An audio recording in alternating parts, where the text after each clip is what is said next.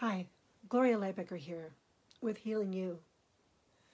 Today I've taken the time to get really present with um, the acknowledgement that there's many of us on this life journey that have the experience of not really knowing who we are, of not knowing what to do in our life or how to be in life.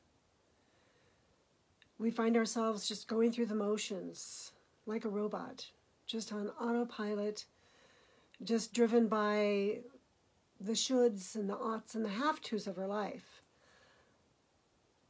What we've been conditioned to believe that we should do, or we ought to do, or told that we have to do.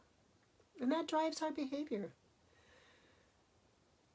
I remember um, there's more than once that I've found myself in this place. And I remember meeting another person, and they were talking about um, the value of, of awakening and like a rebirth of their whole felt sense of self. And I'm like, what are you talking about? I didn't get it. I'm like, how is that possible? I, I just had so much doubt that there was actual value to what this other person was saying. And then I had a lot of shame around my doubt and around my emotions and not trusting that it was safe to actually show up in my doubt or with my questions. So then I had this very harsh, contemptuous, rather um, ridiculing voice inside that was then I would be consumed with worry and, and shame and guilt. And it was a vicious loop. Just doing my best to figure this thing called life out. Well, I'm here to tell you that it's possible to find your path and to find on that path that you are free to be who you were born to be. That it's possible to have compassionate understanding around these intricacies and subtleties of life. And you can actually be inspired by your life, be inspired by life itself, and, and stepping into that experience of being one with life in its fullness. And then you can just embody your whole felt sense in your being. You get to be who you are. Nothing more and nothing less. And those emotions that used to stymie you and confuse you and feel worry and guilt, it's possible to discover that they make sense, that you make sense. It's like no wonder you felt the way you did, because you understand what was lying underneath that. Because when you honor your emotions, you're able to then receive the messages. It's a bottom up process.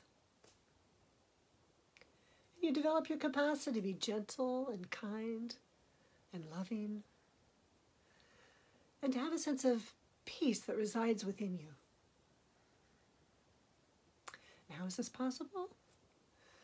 Well, part of it is is um, our perception. So there's a paradigm shift that happens from from where we perceive that we don't know who we are and how do we get to that place where we know we are free to be who we were created to be?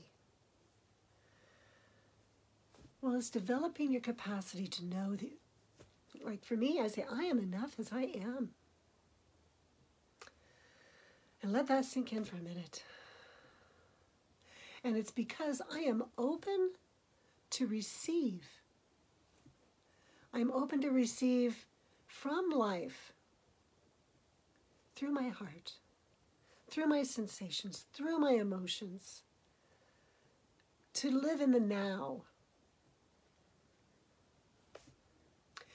And I'm empowered by my heart connection with life.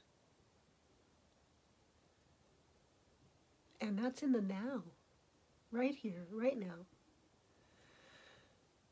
and to breathe into that, to be in this moment, in that connection.